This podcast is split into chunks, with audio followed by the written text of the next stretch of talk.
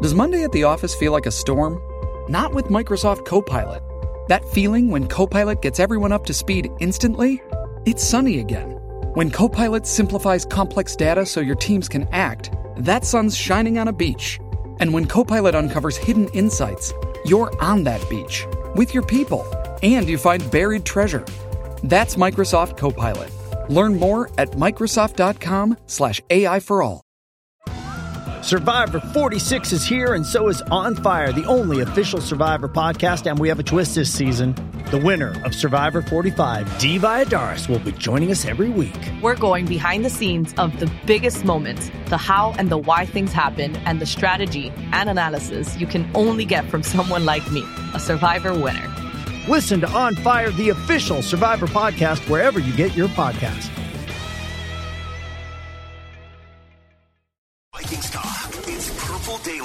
SKOR North and SKORNorth.com.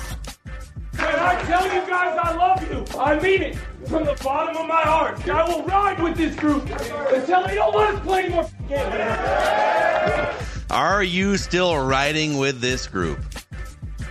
Anyone? Uh, I'm in Anyone? the uh, I'm in the right hand lane. Uh, I'm looking at every exit that comes off, you know, with like rest stops on the side and restaurants. I'm considering exiting, but right now I'm yeah. But You're right still, now I'm still you're still on, the, road. on the freeway with I'm this still team. on it. Yes, yes, but I'm definitely going 52. I'm slowing down. Okay, Oh, so so you're you're- you're you're Kirk Cousins in uh, net the Netflix going 54 after the playoff loss. Amen. Yes, sir. Okay. Okay. I'm uh I think I'm actually in the middle lane. I can't decide if I want to go in the left lane, which I usually like to be, uh, regardless of riding with the group or not. I'm a left lane driver, so get out of my way. All right, Uh, Jordan but I have. I have shifted myself to the right, uh, to the middle lane, just to let the little bit of the fast traffic go by. Yeah, the kind of play, kind of kind of play how I want to go here over the next couple miles. What do I want to do? Like Judd, do I want to go on the rest stop, or am I going to get in that left lane and, and no, all gas, no brakes? I will say I am more in the left lane because once again, if like if my take after the first week, and we will get to our hottest Vikings takes, we'll get to a pie chart. We are live on the Purple Daily YouTube channel here. The morning after Vikings games, we are live at nine o'clock a.m. Central Time here. Uh, we, we sleep on it and we come back with hot takes, but I still like if my take after the first game was, hey, they outgained the bleep. Look at the gap in yards per play gained versus yards per play allowed. That a similar gap existed last night in this game. And early on, Brian Flores' defense was excellent. So you could you can still make a very strong case that if you just stop turning the ball over on average once per quarter, that there is something here. But they're 0 2. So we'll get into hottest Vikings takes presented by our friends at TCL, which has award winning TVs for any budget. I was watching that debacle on a TCL TV last night. It's great TV. Uh, ugly football game for the Vikings. TCL makes more than just TVs, too. They offer mobile products, audio devices, and home appliances. TCL brings you joy and simplicity through innovative technology. You can learn more at TCL.com. And a shout out to our friends at Surly Brewing Company here, Judd. They help power our Friday live streams. We usually do a feedback Friday. We're going to do a feedback episode for Saturday. But Surly's Before I Die, that tagline is hanging by a thread after an 0 2 start here, by the way. It's still there though. You know what? You got you got to keep it up and here's how. You, you go out today and you stock up for let's say the Gopher game. You stock up on Surly, perhaps a Furious, but more importantly, Before I Die. You know what? Before I Die could just stand for any one of our men's sports teams. Damn it, at this point, I'm willing to take whoever I get. Timberwolves, uh, Wild, Twins, Vikings. But uh, yeah, I, I, I did see uh, a couple people tweeted me there, uh, or more than a couple tweeted us bef- uh, the Before I Die cans before kickoff last night. Always appreciate that, and always know that you have faith that even when the Vikings lose, you win if you are drinking Surly. Correct. Okay. Okay. I want to start us off here Ooh. with our hottest You're, you're- you're going No out. breakfast ball? Just first Breakfast one on ball? the tee? Hot First take. one on the tee? Like Oh, yeah, go? no, this is not a breakfast ball. This Yep. is No. my tee shot right here. Bre- Breakfast balls are fraudulent. It's, it's, it doesn't your run. Your run doesn't count if you if you hit a ball out of bounds on your first drive. What's like the and point you, of a breakfast ball? it's because you maybe you haven't warmed up properly. Maybe you're coming in hot from the parking lot, and so if you duff your first tee shot, it's a breakfast ball. Mulligan. Make no mistake, what I'm about to say will not be a breakfast ball. This is a tee shot. But I do want to make two things clear before I give you my hottest take after sleeping on that game last night. Okay, Number one, last night's loss was not Kirk Cousins' fault. Okay, I just want. I know there's some overly sensitive Cousins Crusaders that get a little bit up in a tizzy. Um, he played quite well. Statistically, it was one of his best games, maybe of his career, considering the rotating offensive line, the Eagles' defensive front, uh, a bunch of turnovers that put you in a hole. Kirk, and they knew you were going to pass the entire second half, and he took a beating and kept coming back. So he remains a top 10 to 12 quarterback. He played his ass off last night. That is the first thing I want to just make clear. The second thing I want to make clear is I think I'm actually probably higher on this team than you guys are, even after that loss last night. Definitely than me. This team is a lot better than their 0 2 record suggests. They're moving the ball. The defense has looked great for certain stretches. There's some holes that might not be fixable there, too. They're probably going to stop turning the ball over. So I am like, if this team just continued forward as is, which they probably will for a while, they're going to win games. So those are two things I want to make clear. But my hottest Vikings take this morning is the Vikings should trade Kirk Cousins to the New York Jets. Oh, he did it. I'm going to go there. Oh, I had it written down. Was that your hot take? It was it it, it was uh in the first in the first batch of the preheating in the oven around halftime last night. That was one of the first few options that came off uh, came out of the oven, but then I, I put it back in. It wasn't ready yet. It wasn't Okay. ready yet. So It's you're re- gonna it's ready in my kitchen. Okay. It's ready. I'd like to hear more. Okay, so uh, Elaborate. Because on Ventline last night, a couple people kind of we saw people floating it on Twitter, and I think a couple people brought it up on Ventline, which you can find if you have an on-demand podcast feeds, Purple Daily YouTube channel. Um, but sleeping on it and then waking up, I wanted to hear what the national reaction. The best part is when your team plays a standalone Thursday or Monday game. The next morning, it's the only thing that everyone's talking about. So I was super curious this morning. What are the national people talking about? Get Up on ESPN with a five person panel led by Mike Greenberg, noted Jets fan, devoted almost the entire show to asking this question. They had Mike Tannenbaum in, who was the GM that acquired Brett Favre, you know, 15 years ago. So let's face the current reality here.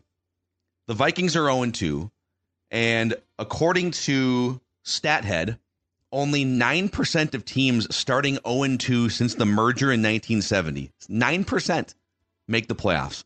Only 14% of 0 2 teams have finished the season with a winning record. Now, there is an extra game compared to some of the previous data here, so it is a little bit easier to make a recovery. But over the next five weeks, they're 0 2, and over the next five weeks, the Vikings face Justin Herbert, Patrick Mahomes, and the San Francisco 49ers.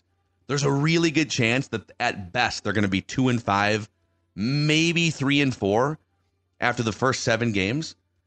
The second thing I think we should face here is this is a really good time to be bad if you're looking for a franchise quarterback. It's a loaded draft class. There might be five or six first round worthy quarterbacks in the 2024 draft.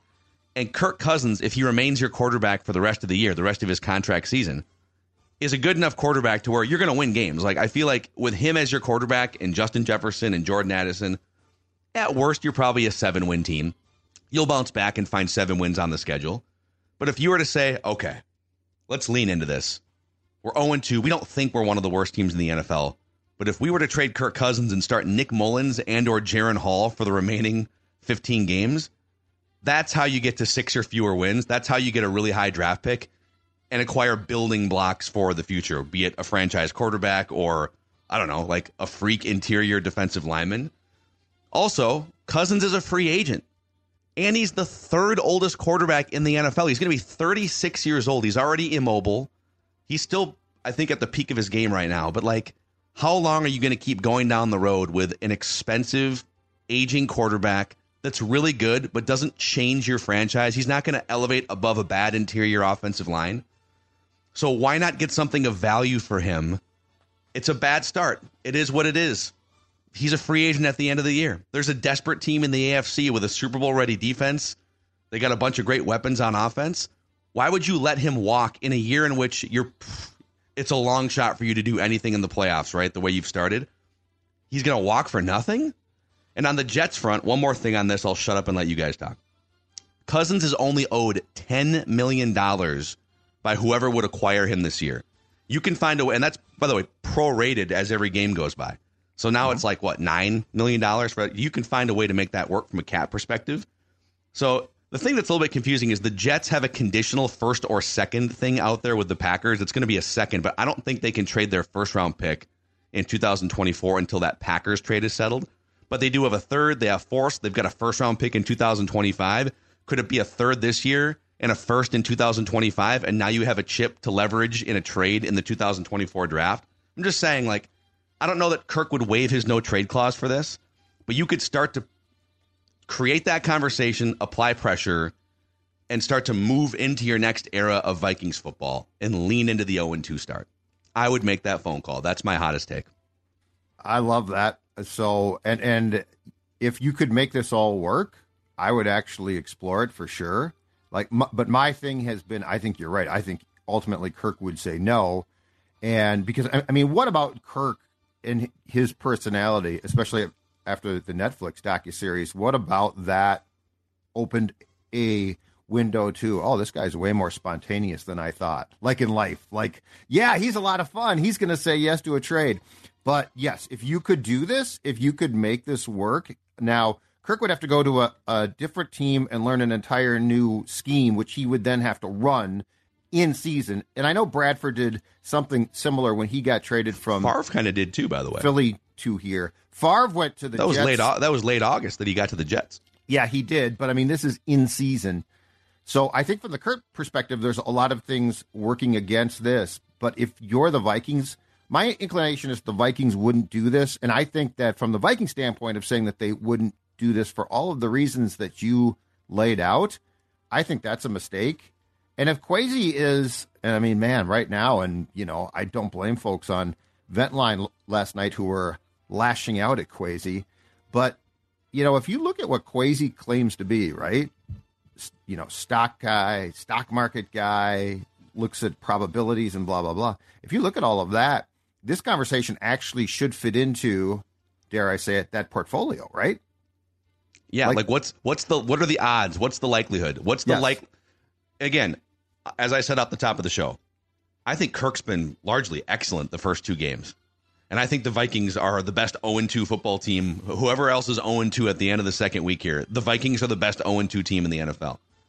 But despite that, it's a hole, and you've got all these questions on your roster, starting with quarterback beyond this season. It's like, If what you are the odds that you're going to dig back and go and like win the Super Bowl at this point? if the Vikings have decided internally that they are not going to re-sign Kirk, then I then I think you need to at least, if we continue down this road, I think you at least need to go to Kirk's people and say, "Would you?" If you Little odd- decided, Yep. Go ahead, Judd. Well, if the Vikings like that's the thing is we don't even know. We don't have any idea if they're going to because they didn't sign him in March. I think we can come to a conclusion that the Vikings are interested in moving on from Kirk after 2023.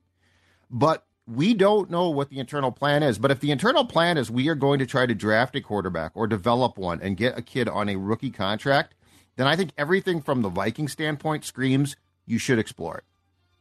Uh, by the way, this was Get Up this morning on the Kirk Cousins trade idea with the whole. We think with Kirk Cousins, we become a Super Bowl contender again. Is it not worth the first round draft pick that's probably going to be in the 20s if Kirk Cousins co- comes and plays at a high level? I'll say this: that would get Minnesota's attention. Right, because they can, because they're strolling for they're strolling for a Trojan. Now all of a sudden that you got- means they that means their season's over with. They have two first round draft picks to try and get Caleb Williams. I think this is a long way off, by the way. I mean, the Vikings could be fine. Like they won 13 Go in games the last first. year. They're not. You know, Screw that not- first. You weren't gonna get it if Aaron Rodgers was healthy. You weren't gonna get it anyway. I'm all in. Let's do it. Put it Let's into the middle of make the this table. Happen. Tannenbaum, make the phone calls. Give up whatever it takes. Kirk Cousins to the Jets. Who says no? As we continue and just.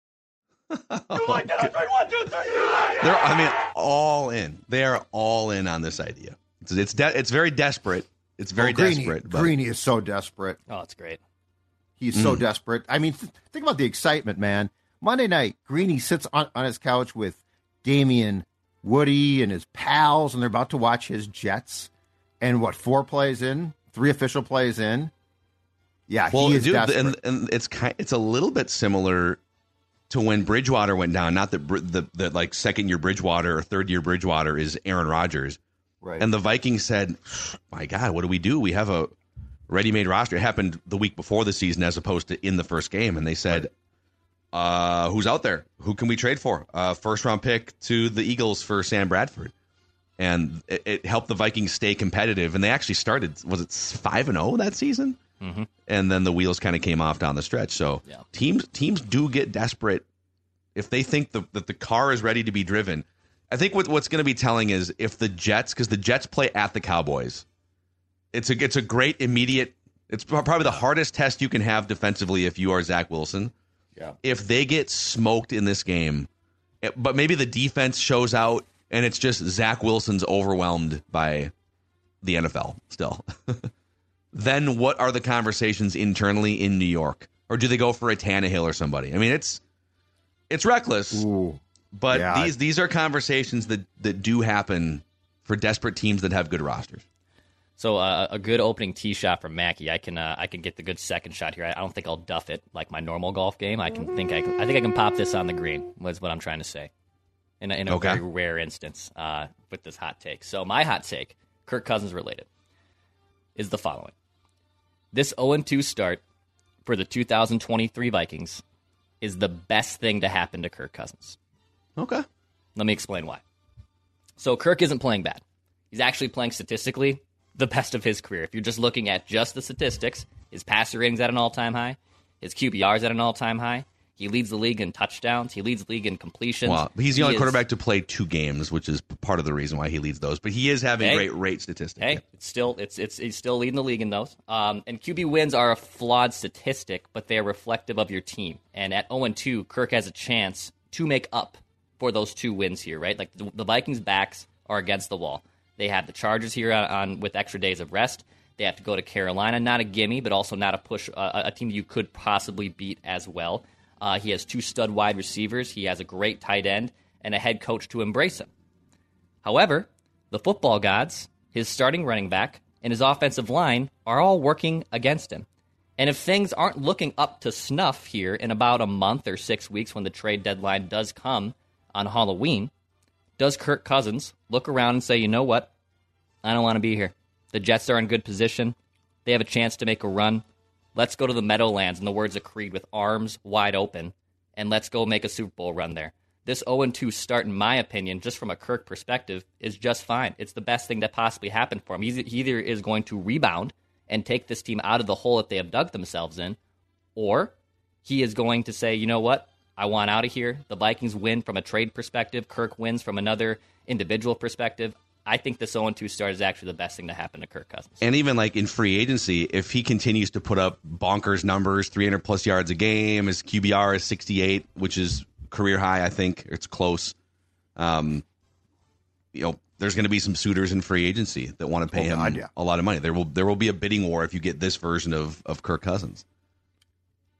Judd, anything bad- else to add on the Cousins front here yeah, before we? It's too bad it's the Jets because I feel like there might be some teams where Cousins. Because my my sticking point here is actually Cousins. Like I do think that the Vikings, if they continue down th- this path, and my God, these first two games have been so weird, but if they continue down this path, I do think it's incumbent, especially upon a guy who is a who is a risk taker and crazy to make these calls. It's too bad it's the Jets because I just don't see him going out east.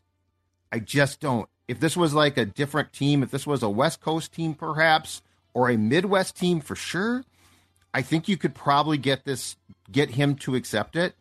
But the Netflix documentary to me just solidified even more what I thought of Kirk personally in some ways. And, uh, you know, you go to the Jets, man, and you replace Rodgers right now, and your name is Kirk Cousins. You are square in the middle of a situation I think some guys would absolutely love. But there's a lot of guys like Kirk who I think would be like, this, this ain't what I signed up for. Yeah, and it's and it realistically, both teams need to see more games play out here because, like Graziano said in that clip, the Vikings aren't in, internally. The Vikings are saying the opposite here. They're saying, God, if we just stop dropping the ball, we can roll off a bunch of wins here. That's what O'Connell said last night. You're right. But if they, if, but let's say, let's say they stop moving the ball for a game again, like they've got no margin now. If they just like have a weird clunker offensively that's Right. uncharacteristic and they lose at home to the Chargers, here's oh, so before I give my my hot take, here's my impression though. The more I thought about last night's game and really the first two games, but last night especially. Okay, yes, if they stop dropping the damn football seven times in two games lost, um, it's going to help them. But I also wonder if they are aware of or thinking about the fact that there have now been things, especially last night, you guys put on film that I don't know how you recover from them. Like, how are you going to? That run defense got absolutely done. And yes, they can improve. How much? The other thing is Kwesi's failure to improve the interior of an offensive line that has now lost its starting center. Again, how quickly, like, how much can you boost that? So, yes, the turnovers are the problem. Like that, that is the immediate problem. But there's things now on film where I wonder, and, and Phil, to your point, when you're playing the Chiefs or San Francisco, I mean, can you imagine what San Francisco's run game could do Oh, to this team? So, so like, it's bad, So, yeah. so are you thinking internally, and I think that they are, oh, you know what? If we clean this thing up, we're going to be okay. Because I watched that last night and I thought, yeah, okay, don't fumble. And you could have won that game. But nonetheless, Philadelphia exposed things where I just got to a point of like, I don't know how much you can fix these things. I think what's kind of crazy to think about now is because you're 0 2. If if you plan to be above 500 after the seventh game, then you have to beat either Kansas City or San Francisco. Yeah. Because if you because there's you got the Chargers, Panthers, I think the Bears are the other team, or is it Packers? I can't remember the order of those games. You can win those three, but then you've got those games against Patrick Mahomes, and you've got that game against the 49ers. And so if you lose both of those games, that's your fourth loss. So so do you see this team? I'm with you on that front. Even if they stop fumbling, is San Francisco? Are you going to stop their run game? If it's it's um, and I'd love to know how. Yeah, there's a lot to digest here. Okay, all right, Judd, what is your hottest Vikings take? My hottest of, of Vikings take also includes a trade. And the Kirk Cousins stuff is fun. And I agree that there is a that there's definitely a discussion to be had about it. But here's my take. The Vikings should trade Danielle Hunter. Oh, Whoa. Reckless speculation. Oh my. Oh the my. Vikings should trade Danielle Hunter. Now, wow, wow. Now let me be clear. He is on a he is on a one year, seventeen million dollar um, guaranteed, potential three million dollars more of bonuses contract. But he's on a one year contract. The Vikings have agreed that they will not franchise him. He also, like Kirk, has a no trade clause in said contract. However, unlike Kirk, I think if you go to Danielle and say, dude, this ain't working out right now for us. And not really working out for you because, dude, you got four sacks in two games and we're 0 and 2. You want to go to the Jaguars? Exactly. So so here here's why I think Danielle Hunter actually makes more sense as a trade chip. If you are willing to go down this, this path, please explore the space because you can make a case. Oh, the Vikings aren't going to do that. Vikings Speculation. Okay. Here's why I want to explore this space. One, Danielle Hunter, unlike Kirk, signed a second contract that was awful. He's been trying to redo it and get and, and has gotten different bites at the apple from the Vikings since then. But you know the one thing he's never gotten? Any security. They keep like, okay, here's 10 bucks here, here's 20 bucks here. But he never gets that. Let's just sit down and do a four year contract. He is going to turn, if I'm not mistaken, 29 in October. His opportunity is really to get one more, potentially from the right team, big contract. He also, unlike Kirk, if he goes to, let's say Jacksonville, if he goes to Jacksonville, he doesn't have to learn a new system. Danielle's job is see quarterback, Yeah. get QB. He has to be familiarized with their defense, but we're not talking a ton of signals. We're not talking, as Kirk likes to say, code words. We're talking about a fairly seamless transition for a guy who so far and and you know he missed all of 2020. He missed, uh, I think, all but like I think he played in about six games in 21, but he came back.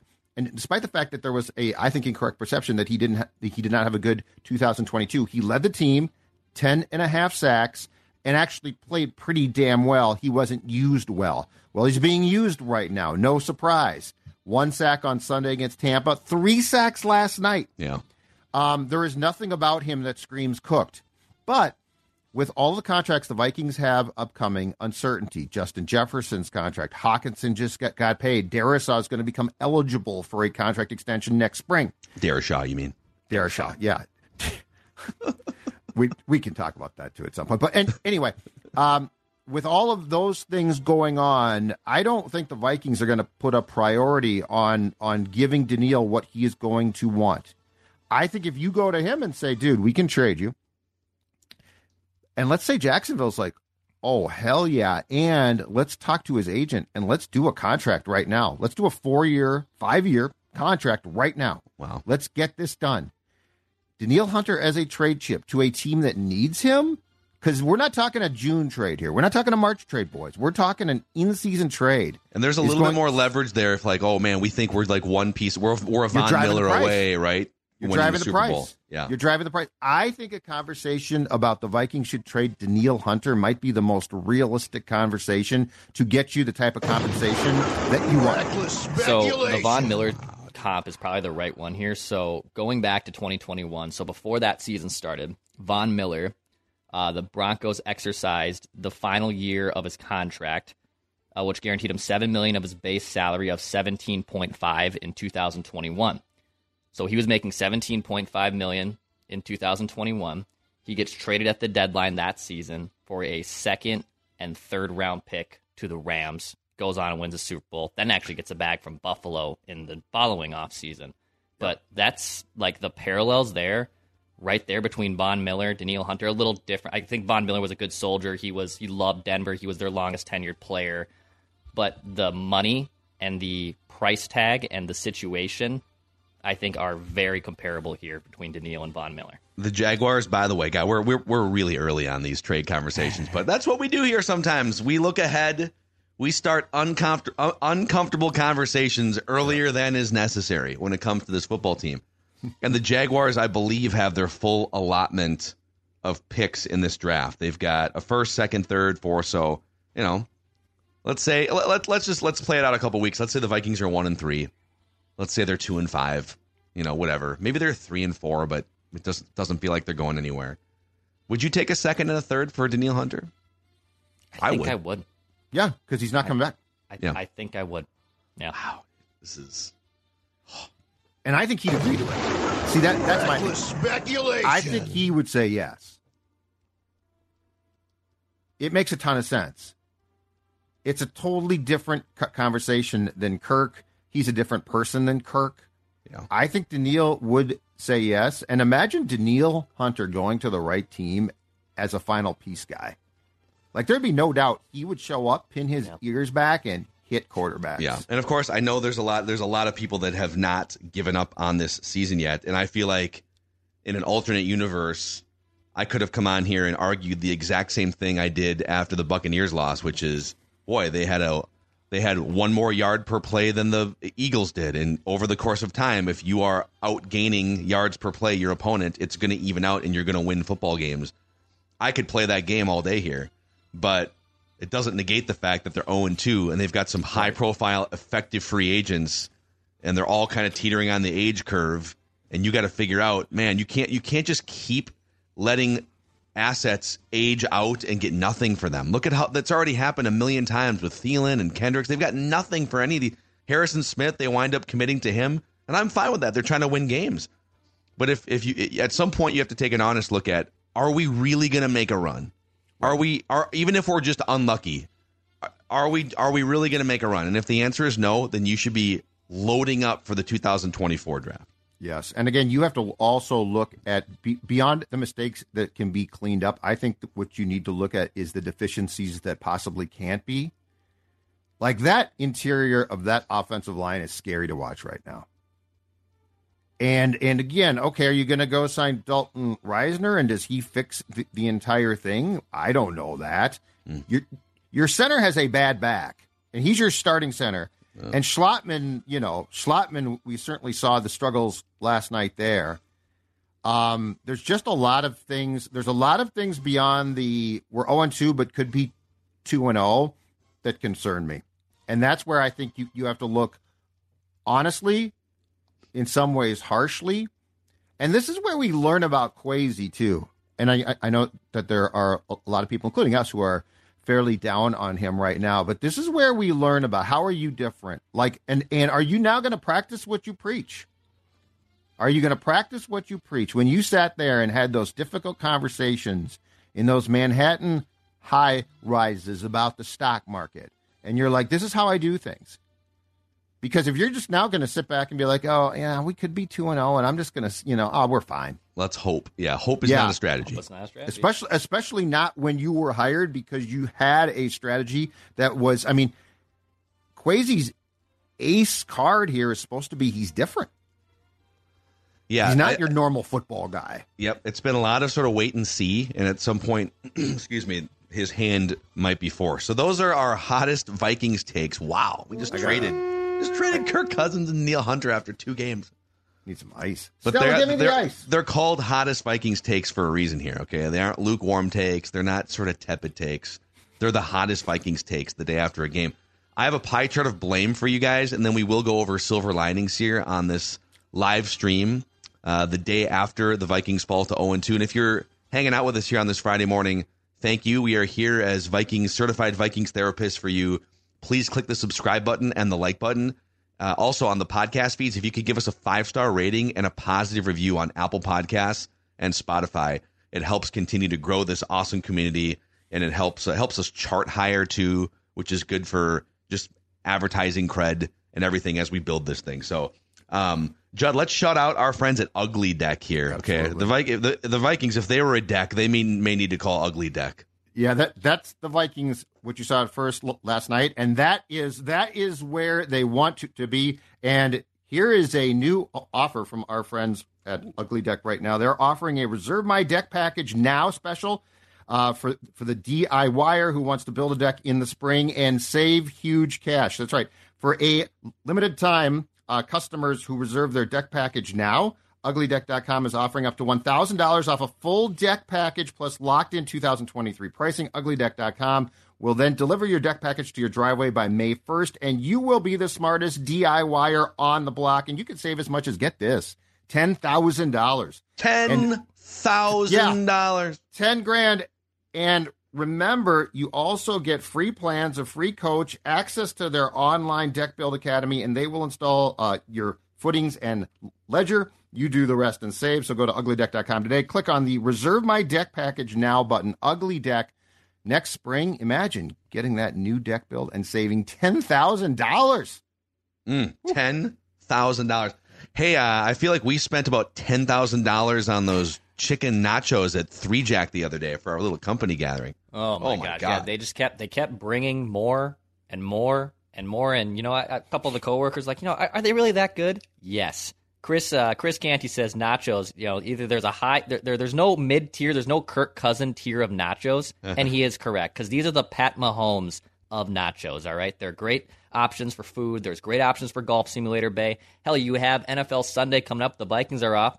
Go to 3Jack. They have specials just for game day uh, specials as well. Go to 3jack.com. Stay up to date on all those great menu options they have. Go support 3Jack. Get your swings in and get a great lunch in at 3Jack in the North Loop in Minneapolis. So we we generally don't not generally we don't feed Maya Mackey people food because we just don't want to open that. She's still young enough. We don't want to open that uh, can of worms, so to speak. But we don't need to because as you see on the YouTube channel, she is this literally this happy, big goofy smile, jumping up and down for the same meal every single day, and it's Nutrisource chicken and rice. She loves Nutrisource. Stella, the same exact way. In fact, I got up t- today and I started to talk to Stells about my trade ideas, Danielle Hunter, Kirk Cousins, and you know what that little girl said? She said, "Pop, pop, shut the heck up and get me my Nutrisource because that's what I want." Her hot, hottest take is this: Nutrisource is the best pet food in town. Yes. Oh yeah. Oh yeah. Uh, you know, sometimes Vinny uh, Vinny gets a little excited. He likes to say, "Hey, uh, Dad, paint me like one of your French girls and go get one of those uh, Nutrisource treat bags." And I said, "Okay, son, whatever you want, whatever you need, uh, your I need you to is my command. Go get uh, your dog some Nutrisource treats." NutrisourcePetFoods.com to find a Nutrisource retailer somewhere near you. We thank all of them for helping power Purple Daily on a daily basis. Eating better is easy with Factor's delicious, ready to eat meals, always fresh, chef crafted, dietitian approved, and ready to go in just two minutes. From pancakes to smoothies to meals and more, discover a wide variety of easy options for the entire day, like breakfast, midday bites, and more. And if you're always on the go and needing a quick and easy way to find something to eat, you need to try Factor meals. They have an easy to use website. Factor is also flexible. Change up your order every week with plans from six to 18 meals per week or pause or reschedule your delivery at any time. You can sign up and save, and we've done the math. Factor is less expensive than takeout, and every meal is dietitian approved to be nutritious and delicious. Head to factormeals.com slash purpledaily50 and use code purpledaily50 to get 50% off. That's code Purple Daily 50 at factormeals.com slash Purple Daily 50 to get 50% off. Go check out Factor Meals. Getting engaged is a moment worth cherishing. A one of a kind ring that you design at Blue Nile can help your love sparkle. Just choose your diamond and setting. When you found the one, you'll get it delivered right to your door. Finding the right engagement ring can be nerve wracking. At Blue Nile, you'll have the expert guidance needed and a diamond guarantee that ensures you're getting the highest quality at the best price. Cherish all of life's moments and save up to 30% at BlueNile.com. That's BlueNile.com. Okay, are you guys ready for a pie chart The Rock knows how you oh, feel about pie. of blame? Let's hear it. You know, I only cut up four slices here. All right, I feel like there's a lot. You could do like a slice for every fumble if you wanted to, because I think some of the different fumbles meant different things throughout the game. But I'm going to give you four slices of pie, and I'll start with the fumbles. I'm going 20% to the fumbles. I think you could actually make a really strong case that it was more like 60 to 80% for the fumbles, but I want to I want to give out healthy chunks for some of the other things. The Jefferson fumble, I thought about giving. We don't give Jefferson slices of pie chart of blame very often around here. That was a game changing fumble. Yes. And he owned it right away, going to the sidelines, said it'll never happen again. And other than that, he was absolutely incredible. So he, yesterday, for his career, he passed every single Bears wide receiver for their Bears career in career receiving yards. The Bears have been around for over a hundred years. And Justin Jefferson has more receiving yards than any Bears receiver in Bears history already. So it's hard to like single him out too much because he's so good. Yeah, but you're right. But man, if he doesn't drop that ball over the pylon, it's late second quarter. Vikings would have inexplicably, after what three turnovers, well, two to that point, would have had a 14 to 10 lead maybe going into halftime. Maybe the Eagles still go kick that field goal, but the Vikings would have been leading at halftime after that first half. And instead, the air comes out of the balloon. The defense gives up a couple big runs, and then the Eagles kick a 61 yard field goal or whatever it was, because every kicker against the Vikings makes 60 yard field goals with their eyes closed. So it just it it took you from feel good, leading at halftime, getting the ball back, maybe you come down, score again to. So that was the biggest fumble of the game for my money. Uh, but the four the four turnovers are all together in one chunk of pie, twenty percent. Did you see the uh, Kirk Cousins clip at the podium saying Kirk was basically blaming himself for not putting that ball in a better spot for Justin too? Did you guys see that clip going around in post game? I didn't see him say that. I saw a couple other people like in the football world say in the moment that if he were to have put that ball in a better spot, and of course, like you could be blaming Kirk, blame, blame Kirk, blame Kirk. It's like, well, I mean, yeah, I mean, Kirk was magnificent, but I suppose like if he puts that ball in a better spot, maybe it's a different play. Oh, okay. The Rock knows how you yeah, feel about that. I'm pie. not gonna. Yeah, no, Justin. That's Okay, not yeah, Justin. yeah, don't don't drop the ball. I'm not, Okay. Yeah, and and by the way, too, Kirkle, you don't need to, to take blame for that one. Like that's a cat. That that's bordering on Carl Anthony Towns. I like that he's kind of taking blame for it. I mean, just like from a leadership perspective. You know what? Let Justin stew in that one. Okay, I think he is. Uh, the next slice of pie, twenty percent to the football gods who have been keeping track of receipts from last season. last season, the Vikings caught every single break. I mean, there are some things, obviously, like things, but in terms of the weight of things going your way compared to not going your way, I think the Vikings led the NFL in football gods blessing them, right? A 33 nothing comeback. And the Vikings had to make that happen, but a lot of teams have tried to make big comebacks happen. You just like crazy things have to go your way. Josh Allen fumbling on a kneel down in the shadow of his end zone, like all these different things, right? Yes. A 60 yard field goal against the Giants. Uh, sometimes the lack of turnovers, different chunks of the season. And this season, they're catching no breaks. Uh, they're 0 2 in one score games, although that was kind of a backdoor one score game last night after being 11 and 0 last season. So this is this is kind of what happens when regression hits hard and the football gods decide, you know what? You're going to have butterfingers this season and you're going to be the team that can't come back in the fourth quarter. It's just you know, maybe they're maybe they're good enough at their base level to overcome some of the um, you know, the lack of football luck and we'll find out in a week against the Chargers. But the football gods are not smiling on the Vikings anymore, so 20%. Boy, yeah, I, it's it's hard to debate that because you know that Buffalo game, the Vikings had no business win, winning that game a few times, and things broke uh, for them. And it's funny though too because like this is proving, and it's more I think the national pundits than the local, but this is proving all of those national pundits who said that the you know 13 wins is nice, 11 one score games though that's a fluke. Like everything about that, and and I debated that because you still won 13 games. Like it wasn't all a fluke. Uh, but we are definitely seeing the flip side now, which is uh, no good deed goes unpunished. Yeah. Like you weren't going to get two years of, of this. I think what's more maddening, though, is it's not just the football gods, because I think that if the football gods, you know, gave you some challenges in these first two games, if you hadn't also screwed up, you could have won both of them. I, I, think that's the frustrating thing is like you can't you can't say to the football gods, okay, you know what, it's not our, our year. You got to fight that. And what's frustrating is, in some ways, they're like going along with it now as as much as they defied it a year ago. So that's why I'm kind of putting. I've got 20% to the fumbles and 20% to the football gods. So call it 40% of a bad luck, but also hold on to the ball better stew. It's like Yeah. forty percent of Yeah. sort of that. Well, right? Yeah. Yes. All right, third slice of pie, twenty five percent to the Vikings' interior defensive trenches. So you got Harrison Phillips, and he's a good player, but he had an inexplicable offsides jump on a play in which the Eagles were looking to run a clock down to zero. It's just like everyone watching on TV, uh, the announcers, the, everyone knew Yep. they're just going to try to get you to jump here. Yep. Calm down. It wasn't even like a fourth and one where you're anticipating the sneak. It was it was like a longer third down or something, if I'm not mistaken, like third and five or third and three. They were basically going to end the quarter or get you to jump. And I, I think that's the worst jump we've seen from a Vikings defensive uh, lineman since I think it was 2017. in the second game was it Brian Robison at Pittsburgh Yeah. on fourth down. Who, and it's like, dude, and you're a veteran too. And so is uh, so is Harrison Phillips. But those, I mean, that's just can't happen.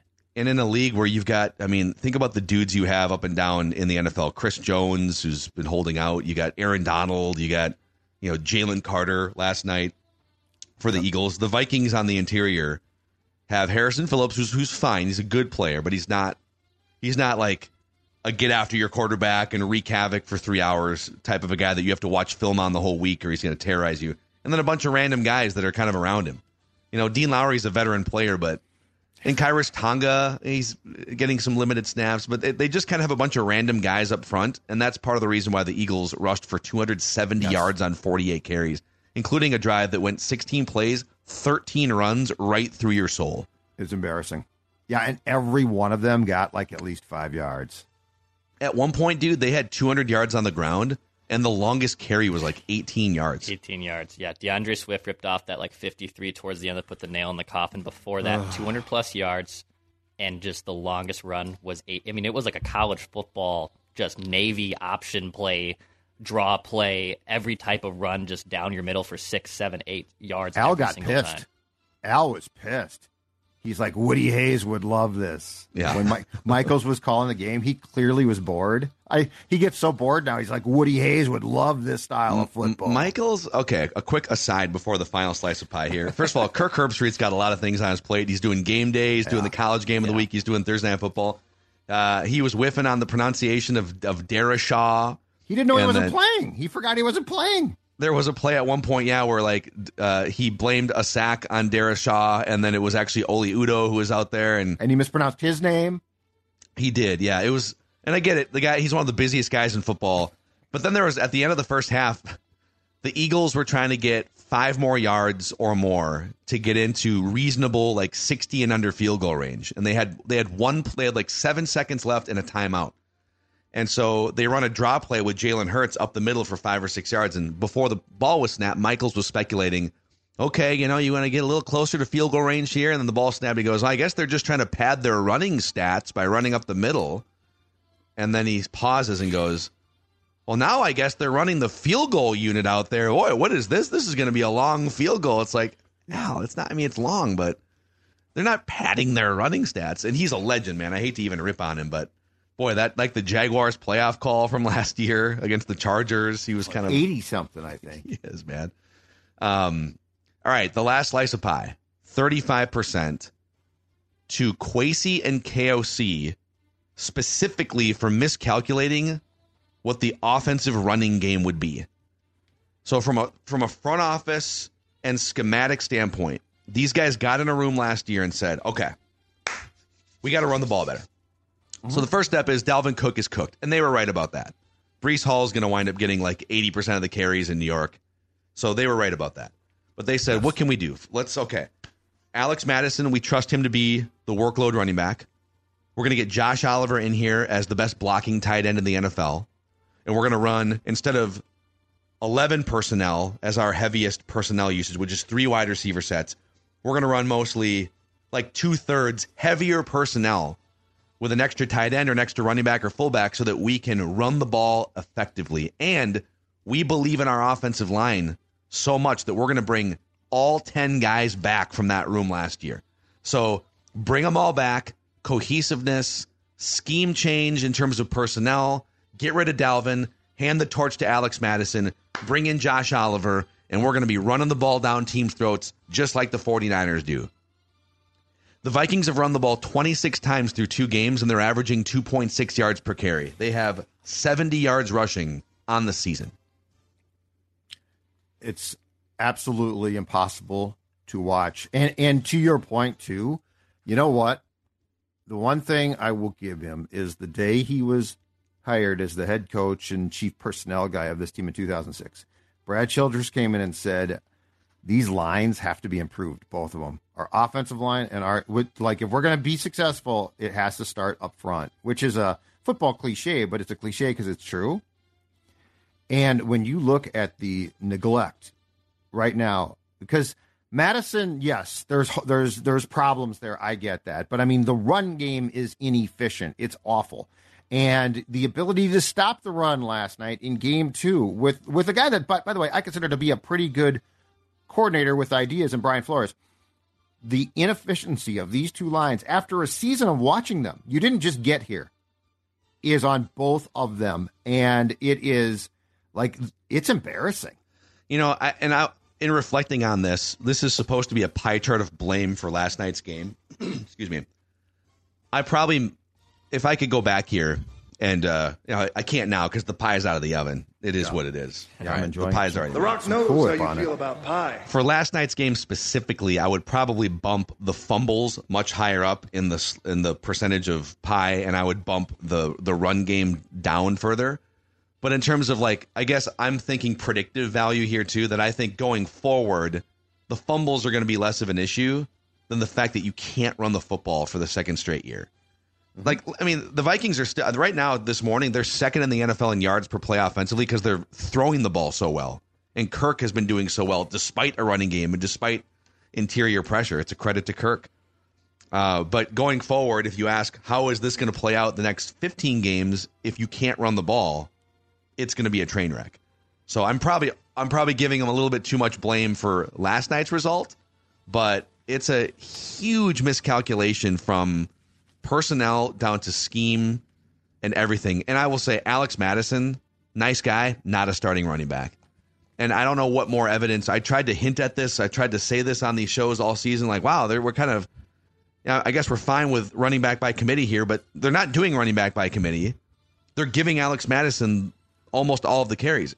he hasn't averaged more than like 3.8 yards per carry in three years. So I don't like, and some of it's probably pass protection, but my God, Ty Chandler, let's the guy runs a four three forty. Let's see what he can do. See Well, if he and can Ham's break a run too. Like ha- Ham, Ham is your pass protection guy, right? So like, uh, but yeah, I, I expected it would be a committee. My other question is this offensively, and yes, they've been producing some stats, but my other question is where's the creativity at times too? Like I thought we were going to get more. Like why Justin Jefferson goes in motion? Okay, that's great, that's fantastic. But there's got to be, and we've seen it, Phil, in training camp practices. We've seen them get creative with where he aligns and what he does. Right? Why aren't we seeing more of that? Why aren't we seeing? Um, it, it's almost like they've gone to more 12 personnel, but we're still not seeing a creativity that I feel like you see from coaches who are trying to light a fire, get a spark in a certain Yeah. part of a game.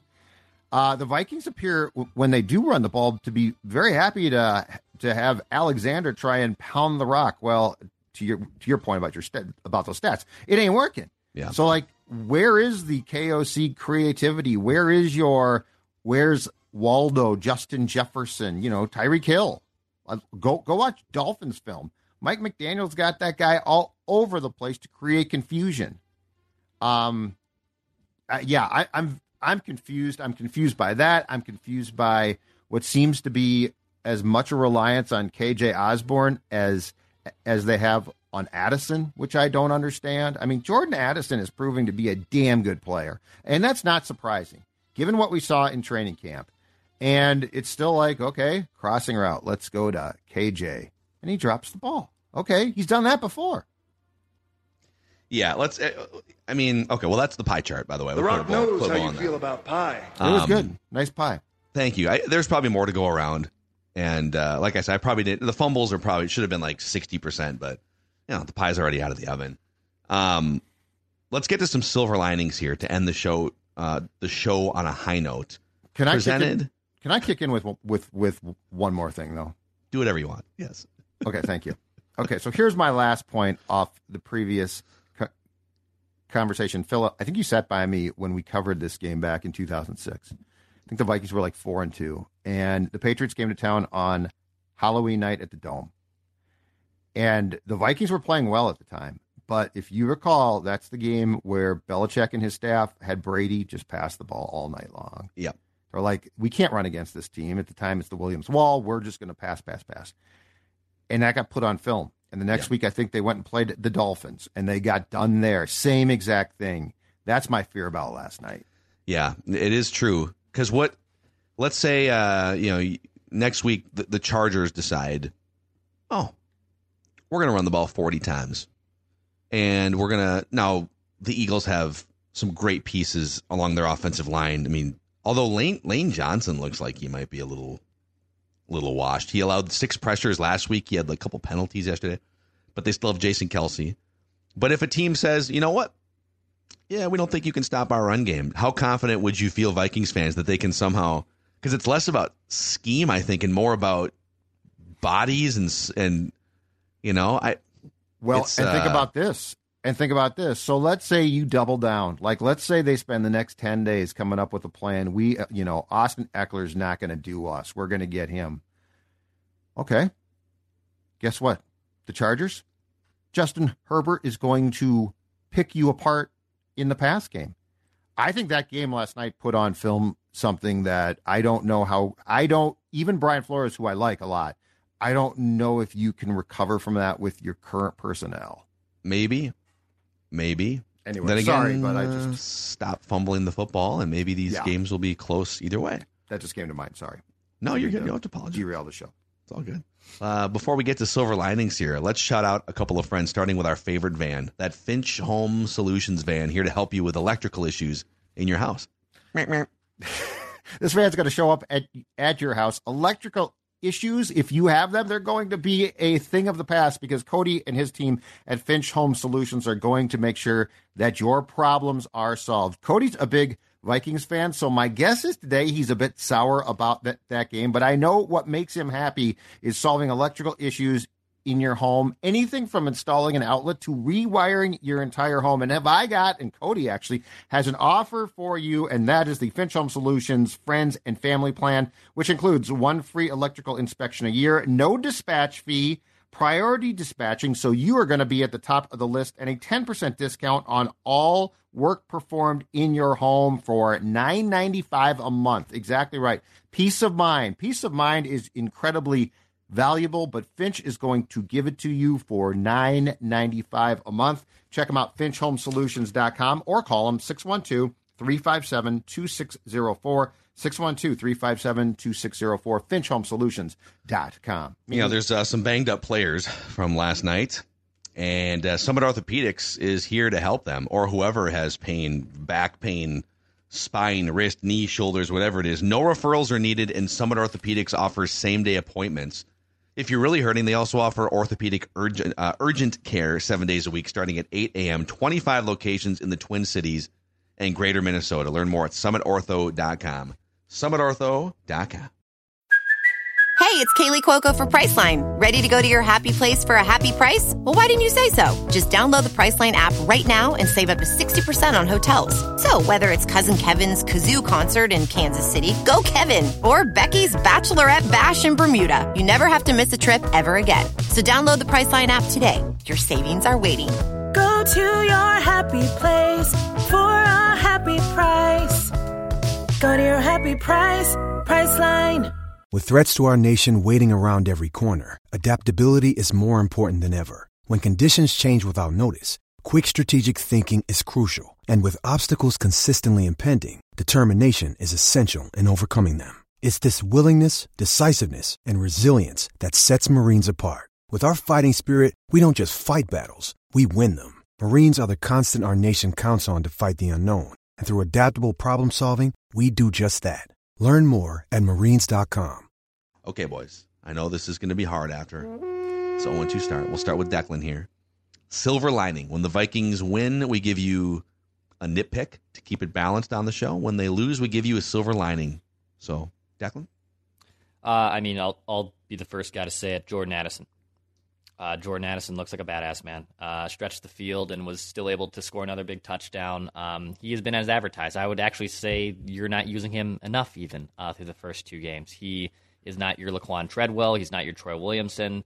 He's not even Cordarrelle Patterson. Um, he is a legit wide receiver. He needs more targets, and this is uh, wish not wishful thinking, but good problems to have when you have guys like JJ and TJ Hockenson. and at this point, if KJ Osborn uh, is going to continue to drop footballs, I want all those targets going to Jordan Addison. So Jordan Addison, I think, is obviously the, probably the brightest takeaway through these first two games, even though you're 0 2. I will stay on the same path with a different player, TJ Hockenson, who was, in my opinion, used correctly last night. Now, now to be clear, in week one, um, he had eight catches for 35 yards including his last two, which went for minus seven yards. He averaged 4.4 yards per catch. That's the statistic of a big glout tight end who blocks and catches some balls, right? Yeah. That's a bit that, that's the big guy who catches the ball and falls down, and you're like, yeah, way to go, Haas. Now, last night, TJ went for seven catches, 66 yards, two touchdowns. That is a 9.4 average per catch. That is what I expect. He is a hybrid. He is not he is not a guy who should be getting the ball behind at the line of scrimmage and hey TJ just get a couple yards, meat and potatoes guy. TJ Hockenson is a guy who is a receiver slash tight end, can go down the field, can make catches, can make catches in traffic. Far superior to KJ Osborn there because he's bigger. He can box out a bit too. So my my silver lining comes from the same side of the ball as Declan different guy catching the passes, TJ Hockenson. You know, I'm going to go to the other side of the football. Ivan Pace is really, really good. Yeah. And I, I cannot believe that he went undrafted after watching him, excuse me, throughout training camp, the preseason, and now the first two regular season games. So last night, he had the, well, I will spoil this because we will do Judd guesses the PFF grades at some point. I'll spoil this one. He had the second highest PFF grade of any Vikings defensive player. He had three pressures and a sack as a pass rusher. He had seven tackles and three stop tackles where you where you stop uh, a run before it is considered a successful run. Uh, so you could be a, a, stop on third down or a short gain on second down or first down. And uh, of all the linebackers graded so far through one week, and then he's played two games. These are uh, middle linebackers, by the way. Seventy of them have played a snap in the NFL so far this season, or have played at least I should say twenty percent of their team snaps. Ivan Pace is the tenth highest graded linebacker in the NFL. Small sample, two games, but uh, wow, he's fast. He's a little undersized, and there's a couple times here and there where he gets swallowed up. But by and large, he is an undrafted gem and he's better than Brian Asamoah, so he's going to continue to play. He is so. I guess my question is this, because I I do agree. I love his speed. He's constantly going. Yes, he's going to he's going to make mistakes because he's young and and he definitely is an undersized player. Here's my question next to him though. How long can you ride an aging Jordan Hicks like this? Because I feel yeah. like Hicks has to be about the guy. fifteen more games. right? Well, no, but I'm saying, can you do it? Can he stay now? Now Hicks did get bit banged up last night, but Hicks is playing extensive snaps and like he's being asked to do a lot. I'm I'm just curious uh, again, and he did Hicks took a pay cut to come back, but I'm just curious again about like how long is is that portion of this going to last because I'm just trying to think about like you can't ask Pace, hey dude, grow grow a little bit, add th- 30 pounds and stop the run. So I'm trying to think about like how you're going to do that. And Jordan Hicks should be a solution, but I feel like his snap count is so high, and I mean that guy's chasing guys left and right, and he's what 30 something. Yeah, it's so he did play 72 snaps. So the Vikings played 77 defensive snaps, and Jordan Hicks played 72 of them. Yeah, he's never so he, out. He is still an every down linebacker uh, Asamoah played 14 snaps last night, so I'll give you the linebacker snaps here. Okay. Uh, Hicks 72, Pace 61, Asamoah 14. No Troy Dye. And I want to say that that uh, for the first time, because I, I, don't think they did this in Tampa, uh, we did see some three linebacker sets with Hicks, Asamoah, and Pace in together. Mm. I think Asamoah or Pace I think when Asamoah played two snaps against uh, the Buccaneers, I think Pace was off the field, and Dye did play yeah. in that game. But again, I think that was in place of Asamoah. Yeah. So well, zero oh and two. There's your day after hottest Vikings takes, your pie chart of blame, a little bit of therapy going into the weekend. We will have feedback Friday on a Saturday for you tomorrow. We will have a Purple Access episode for you on Sunday, so the content train does not stop moving. But uh, yeah, I guess we were the first ones to throw out the trade everyone take. A hot take. This is a safe space for hot takes, just like yep. Thursdays are a safe space Hunter. for reckless speculation. It's gonna get you something. Absolutely. We'll see. We'll see how this goes. Um, any final thoughts from you guys here before we say goodbye on this Friday live stream? I have very mixed feelings about this team right now.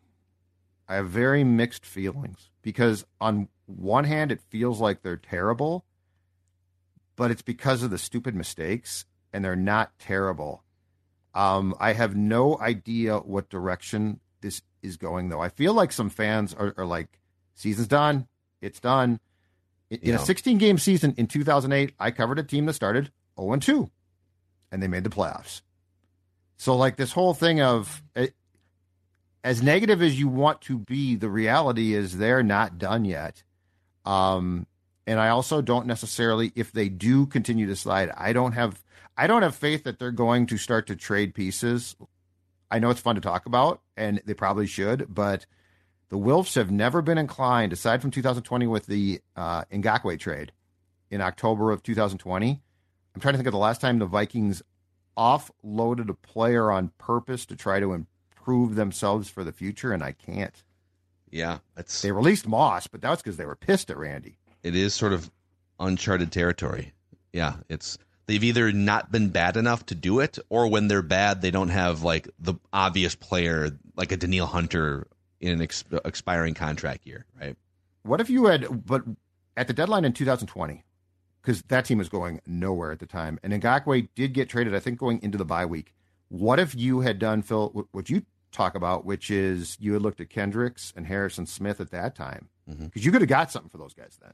It would have been a totally because then they probably would have gone forward with a different quarterback, and we who knows with with the franchise. Maybe they would have whiffed. Who knows? We don't know what. But yeah, they have they haven't done it when they've been given chances in previous years. So, all right, daily Vikings entertainment here. Thanks for hanging out with us on this Friday live stream, hottest Vikings takes. Please click the subscribe button and the like button on the YouTube channel, and we'll see you guys for a feedback Friday on a Saturday tomorrow. We just want the Vikings to win a Super Bowl before we die.